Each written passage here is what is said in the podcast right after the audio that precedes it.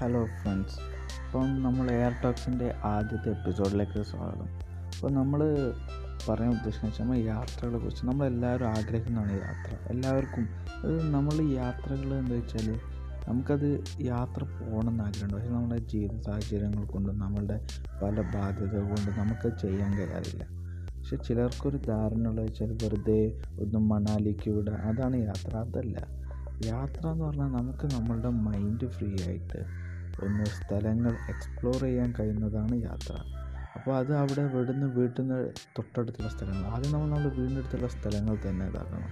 അല്ലാതെ നേരെ മണാലിക്ക് പോവുക ആ ഒരു രീതിയിലാണ് ഇപ്പോൾ ആൾക്കാരുടെ ഒരു രീതി പിന്നെ യാത്രയ്ക്ക് അങ്ങനെ പ്രത്യേകിച്ചിട്ടില്ല. ഇപ്പോൾ ചായക്കട നടത്തി കുറേ രാജ്യങ്ങൾ സഞ്ചരിച്ച ഒരു വയസ്സായ ഒരു വൃദ്ധ ദമ്പതിമാരെ നമുക്കറിയാം.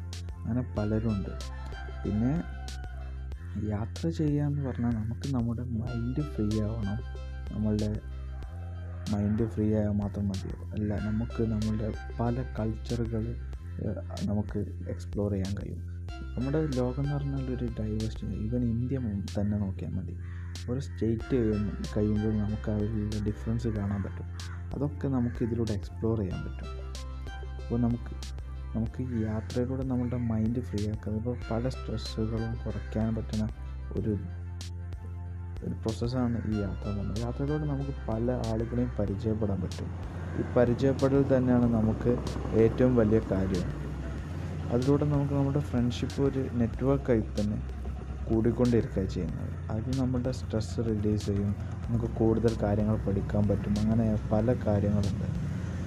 അപ്പോൾ നമുക്ക് യാത്രകളെക്കുറിച്ചും മറ്റ് പലതിനെക്കുറിച്ചും അറിയാൻ നിങ്ങൾ നമ്മുടെ എയർ ടോക്സ് ഫോളോ ചെയ്യുക. ഇനി അടുത്ത എപ്പിസോഡുമായി കാണാം. Okay bye.